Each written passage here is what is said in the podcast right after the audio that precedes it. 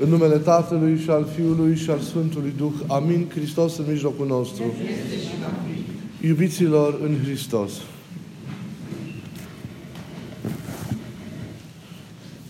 Începând cu această duminică, este inaugurată una din cele mai profunde și mai pline de semnificații perioade din cursul anului bisericesc, și anume perioada așa numită a triodului, după cartea de cult esențială din care se oficiază în acest uh, timp sfânt.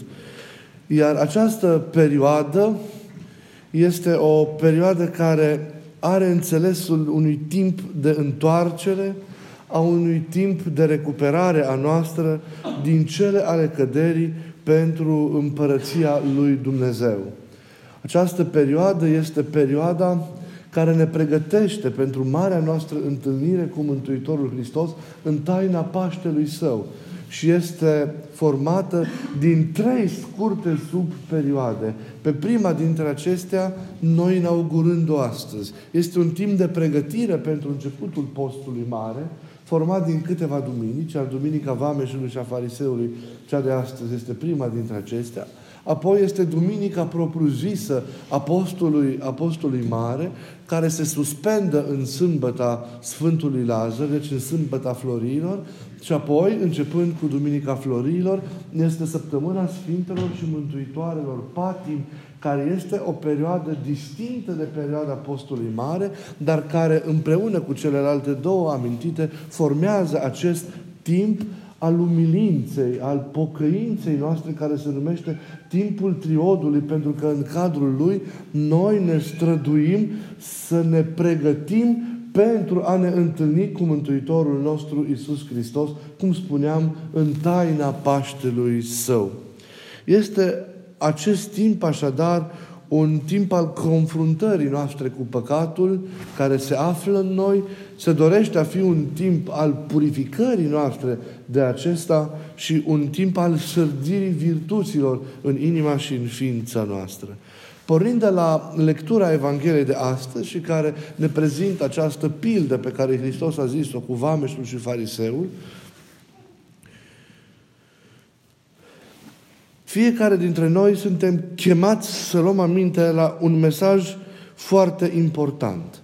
De fapt, înainte să vorbim despre ceea ce ne transmite această pildă, e bine să ne gândim la faptul că ni se propun de către biserică în toate aceste duminici virtuți pe care noi să ni le împropriem, pentru că ele sunt necesare acestui proces al nostru de renaștere, de regenerare a noastră, a noastră în Hristos. Ele sunt mijloacele prin care noi realizăm această recuperare a noastră. Toate sunt de dorit, toate sunt de dobândit, însă, cum veți vedea și cum am așa anticipat, Triodul insistă asupra unora socotite mai importante pentru acest demers al nostru interior.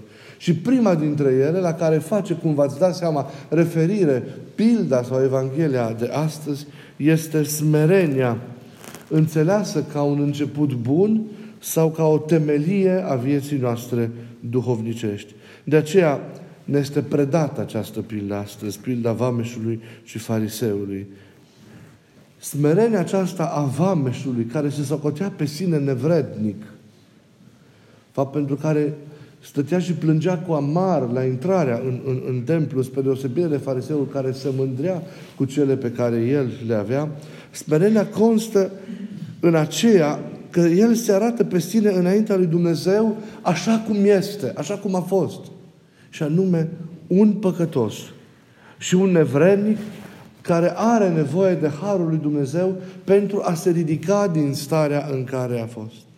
De aceea el și imploră cu lacrimi milostivirea lui Dumnezeu pentru a putea primi această iertare a păcatelor necesară pentru recuperarea sa interioară pentru Dumnezeu. Ei, și pentru noi, iubiților, care azi ascultăm cuvântul lui Dumnezeu, zmerenia înseamnă, înainte de orice, înainte de atâtea alte sensuri profunde pe care noi îi le atribuim, înseamnă a ne recunoaște ca cei mai mari dintre păcătoși. Sau cum zicea Sfântul Apostol Pavel, cel din tâi dintre aceștia toți sunt eu. Așa și zicem, de fapt, și înaintea fiecarei rugăciuni pe care o facem în pragul primirii Sfintei Împărtășanii. Dintre toți păcătoșii, cel din tâi sunt eu. Și spun aceste cuvinte conștientizându-mi păcatul meu, gândindu-mă la vina mea, gândindu-mă la nefirescul în care am trăit poate viața mea, la păcatele pe care încă le mai săvârșesc, deși Dumnezeu a arătat o milă atât de mare înspre mine. Smerenia pornește deci de la o astfel de abordare realistă și sinceră a noastră, de la o cunoaștere de sine obiectivă. Pornim de la conștiința păcatului nostru, cum am zis, a nefirescului în care trăim, pentru a ajunge să simțim trebuința sau necesitatea izbăvirii din această robie, implicit să ajungem să simțim nevoia profundă de Dumnezeu în viața noastră. Prin aceasta dăm cu adevărat marea lovitură eului nostru și mai cu seamă mândriei care este ascunsă în spatele, în spatele lui și care s-a făcut și în noi, ca și în Adam odinioară, pricină, pricină de cădere. Să ne rugăm, iubiților, ca Duhul Sfânt să ne dea această străpungere a inimii adevărată, să ne dea o conștiință clară de sine însuși, o privire realistă asupra propriei noastre interiorități, asupra vieții noastre în general, ca nemenajându-ne pe noi, sub nicio formă, să vedem păcatul nostru, să vedem răul din noi și să simțim durerea pentru starea pe care păcatul sau răul acesta o produce în noi. Pentru că a noastră conștiință este adormită. Vă spuneam că moștenim căderea lui Adam, aplecarea lui înspre rău, la care adăugăm și păcatele și nesăbuința vieții noastre personale. Astfel încât în noi se ajunge la o naturalizare a răului, a păcatului. El devine ceva normal. Devine un firesc în care noi trăim. De aceea, nu ne, mai, nu ne mai miră faptul că nici nu îl identificăm de multe ori, sau dacă reușim să identificăm păcatul din noi, nu ne mai doare. Nu ne mai tulbură. Nu simțim pocăință. Nu simțim nevoia de a plânge pentru El. Și aceasta, repet, datorită acestei învârtoșări a inimii noastre. Datorită stării de închidere Uh, uh, în care, în care, noi, în care noi ne găsim. E nevoie ca Duhul să vină în ajutorul nostru pentru ca El, cu Harul lui, conjugând eforturile acestea ale noastre, să ne dea această străpungere a inimii și acea, această durere pentru ceea ce noi am săvârșit. Că fără de asta nu intrăm nici în pocăință, nu intrăm nici în împlinirea oricărei alte virtuți și nu intrăm în viață. Nu ne putem naște din nou.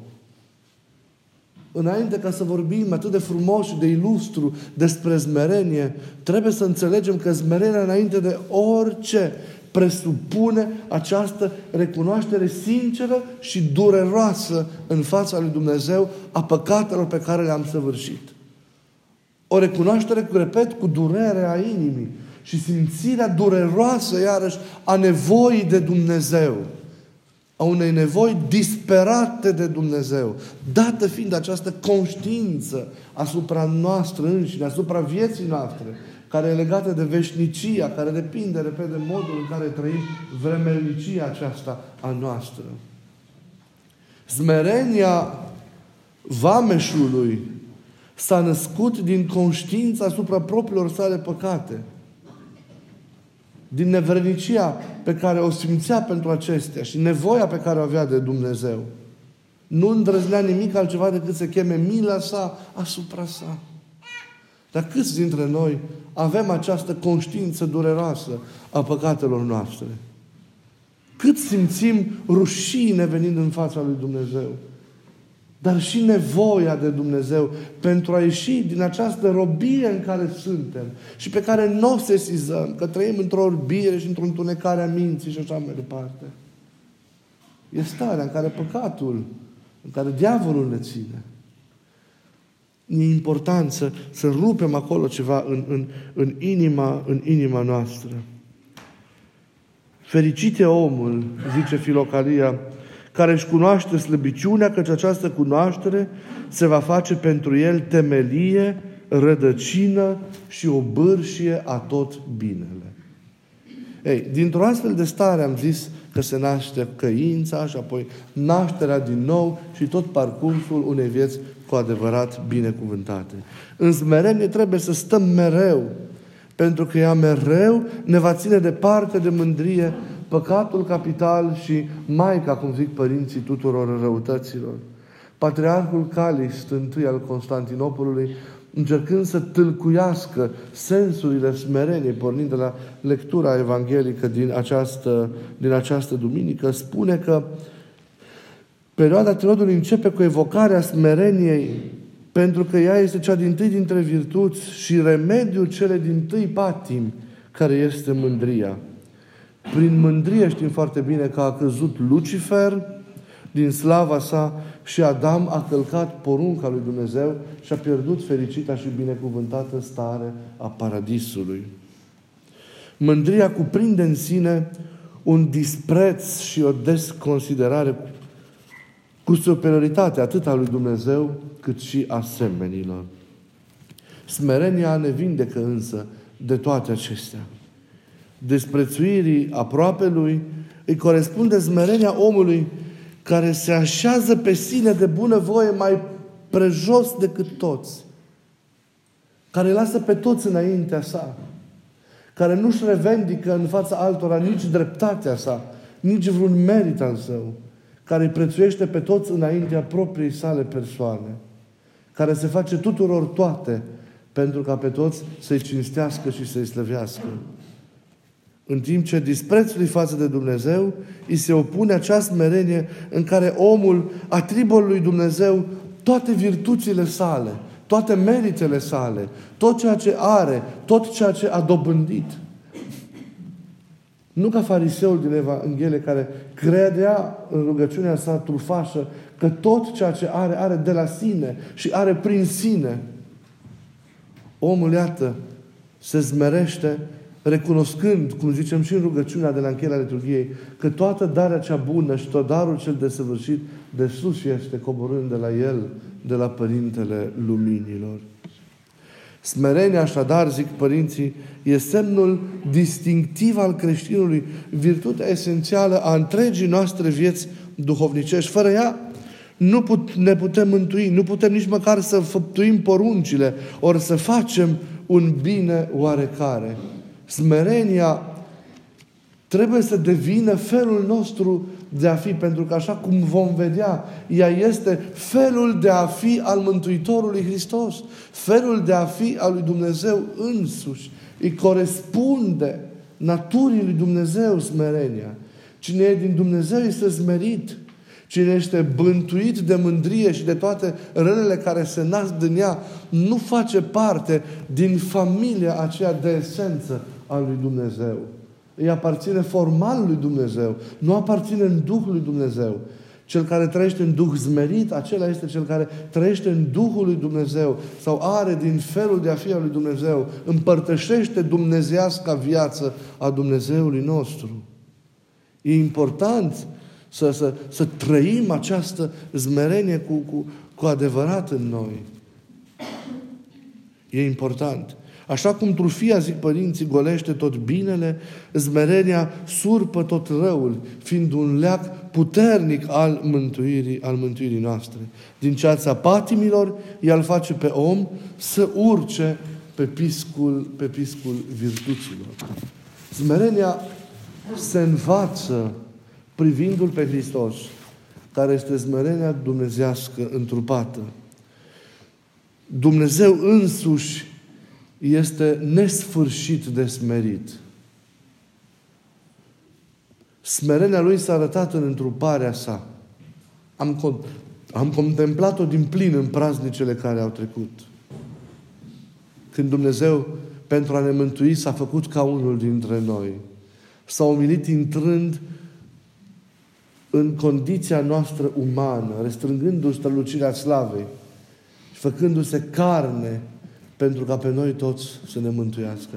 A asumat tot destinul, toată drama, toată istoria noastră afară de păcat, pentru ca pe noi să ne facă asemenea, asemenea Lui. Vedem smerenia în toată viețuirea Lui, a Lui care nu a avut nimic, care mereu i-a prețuit pe toți, i-a iubit pe toți până la capăt. Vedem smerenia în tot ceea ce El a săvârșit pentru, pentru noi. Limita smereniei lui Hristos și modelul ultim al smereniei creștine a fost dezvăluite însă pe cruce, în moartea sa. S-a coborât în iad pentru a-i mântui pe cei pentru care El a venit. De aceea suntem chemați să ne îmbrăcăm cu toții în chipul cel prea frumos al smereniei, să o căutăm, să o dobândim, pentru că de mare folos ne va fi ea și în relația noastră cu Dumnezeu și în relația noastră cu oamenii de lângă, de lângă noi. Doar atunci când te dai pe tine la o parte, doar atunci când te smerești, reușești să-L vezi pe Dumnezeu, reușești să-L simți pe Dumnezeu, dar să-i simți și pe oamenii de lângă tine nevoile și căutările, căutările lor. Atâta tragedie a produs mândria în viața noastră din totdeauna ca oameni. Tragem și acum urmările nesăbuite alergări într-un duhul mândriei. Să înlăturăm de la noi mândria. Deși se, e așa de complicată și se manifestă în toate păcatele și formele în care noi, în care noi greșim. Rând pe rând, biruindu-le, atacăm mândria. Dar înveșmântându-ne în smerenie, o putem birui de plin. Să ne lăsăm smeriți privindu-L mereu pe Hristos, avându-L mereu în fața ochilor noștri. Imaginea Lui, icoana Lui preacurată, este învățătoarea noastră într cele ale smereniei. Dacă diavolului în mod natural îi corespunde mândria, felul trufaj de a fi, Dumnezeului nostru îi corespunde smerenia. De aceea noi doar într-un astfel de duh al smereniei, al umilinței, al modestiei, al măsurii, trebuie să trăim existența noastră ca și oameni. Două atribute, pe lângă multe altele, Dumnezeu are esențiale și frapante. Sunt văzute de către oricine caută să se apropie cu sinceritate de Dumnezeu. Smerenia și iubirea. Acestea diavolul nu le are. Diavolul nu poate nici să se smerească, diavolul nu poate nici să iubească. Doar Dumnezeu poate. Amintiți-vă de cuvântul din Pateric. Când un părinte s-a speriat că într-o viziune de noapte a văzut deschise toate cursele diavolului pe pământ și și-a spus într sine, Vai amar mie păcătosului, ce voi face? Că iată, sunt curse la tot locul, cum voi trece eu peste ele? Și un glas de înger a spus, cu zmerenie și cu iubire având zmerenie și iubire, biruim toate cursele diavolului și ne arătăm nouă și ne arătăm, ne arătăm lumii ca unii care suntem cu adevărat ai Mântuitorului nostru, Isus Hristos. Să zidească El prin Duhul Sfânt desăvârșit smerenia în viața noastră, ca ne părăsind-o niciodată, întru toate să ne asemănăm Lui și să moștenim și bunătățile veșnice. Amin.